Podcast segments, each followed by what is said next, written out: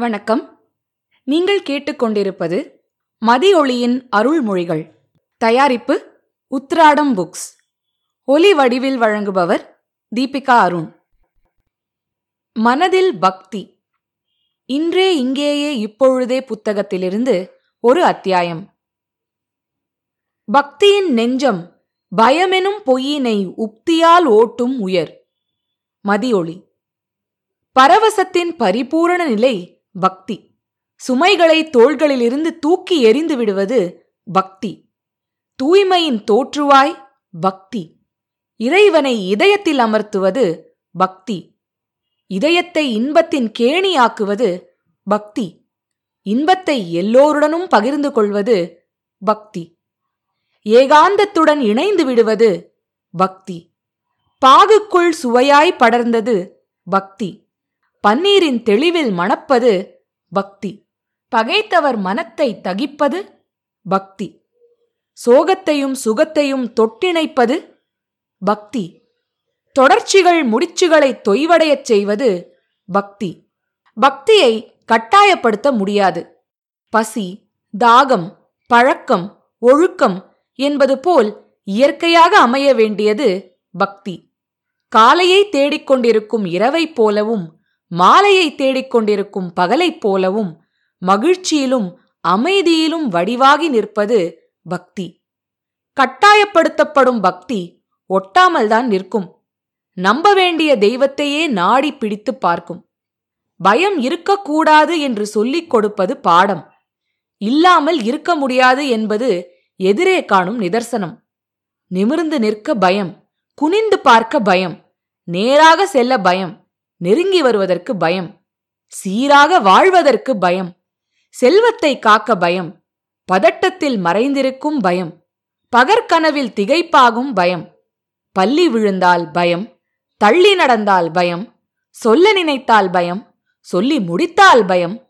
காலத்தை எண்ணியும் காரியத்தை தொடரவும் பயம். பக்குவம் அடையாத மனதில்தான் இத்தனை பயங்களும் இரட்டை குழல்கள் ஊதிக்கொண்டிருக்கின்றன. பக்தி நிறைந்த மனத்தில் பயம் முழு பொய்யாகிறது. பக்தியோடு செய்யும் எந்த செயலும் அறிவின் திறமைக்கு சான்று பகர்வதாகவே அமையும். பக்தியுடையார் காரியத்தில் பதறார்.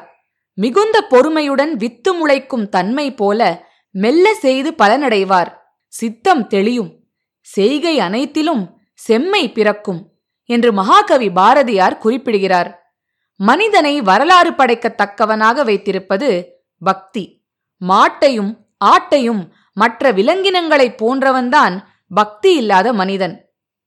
பார்க்காத போதும் நம்பிக்கையை பகவானிடம் வைக்கிறோம். அதனால்தான் பார்த்தது நமக்கு பாடம் புகட்டுகிறது. பக்தி ஆழமாகும் போது அறிவு கூறாகிறது அதுவே பகுத்தறிவு.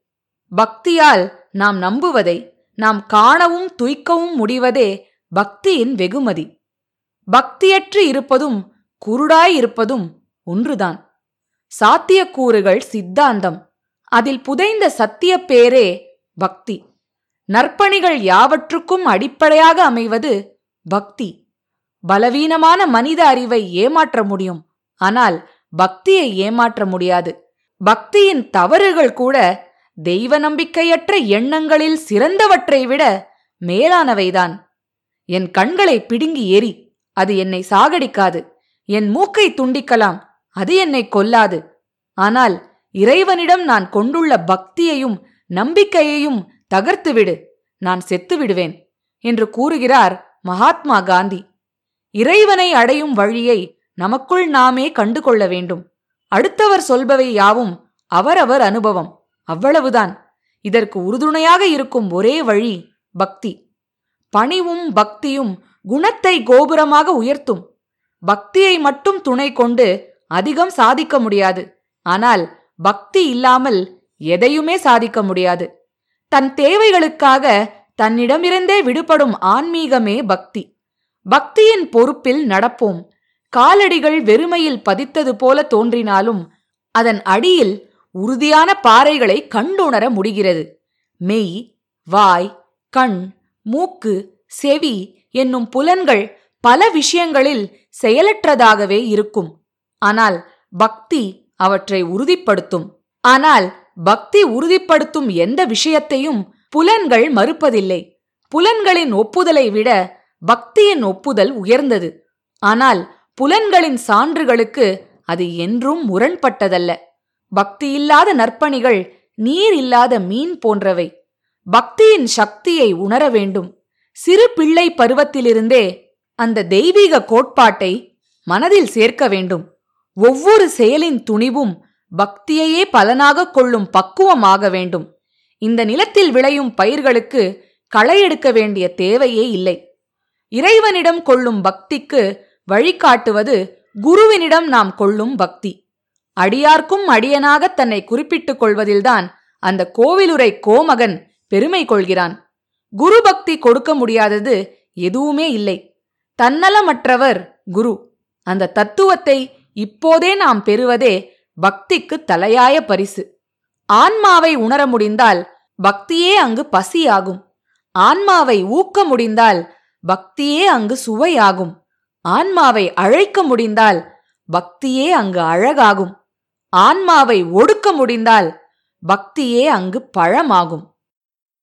பூஜ்ய ஸ்ரீ மதியொளி சரஸ்வதி அவர்களை பற்றிய தகவல்கள் மேலும் அறிய உத்திராடம் புக்ஸ் என்னும் ஃபேஸ்புக் பேஜை லைக் செய்து ஃபாலோ செய்யவும்.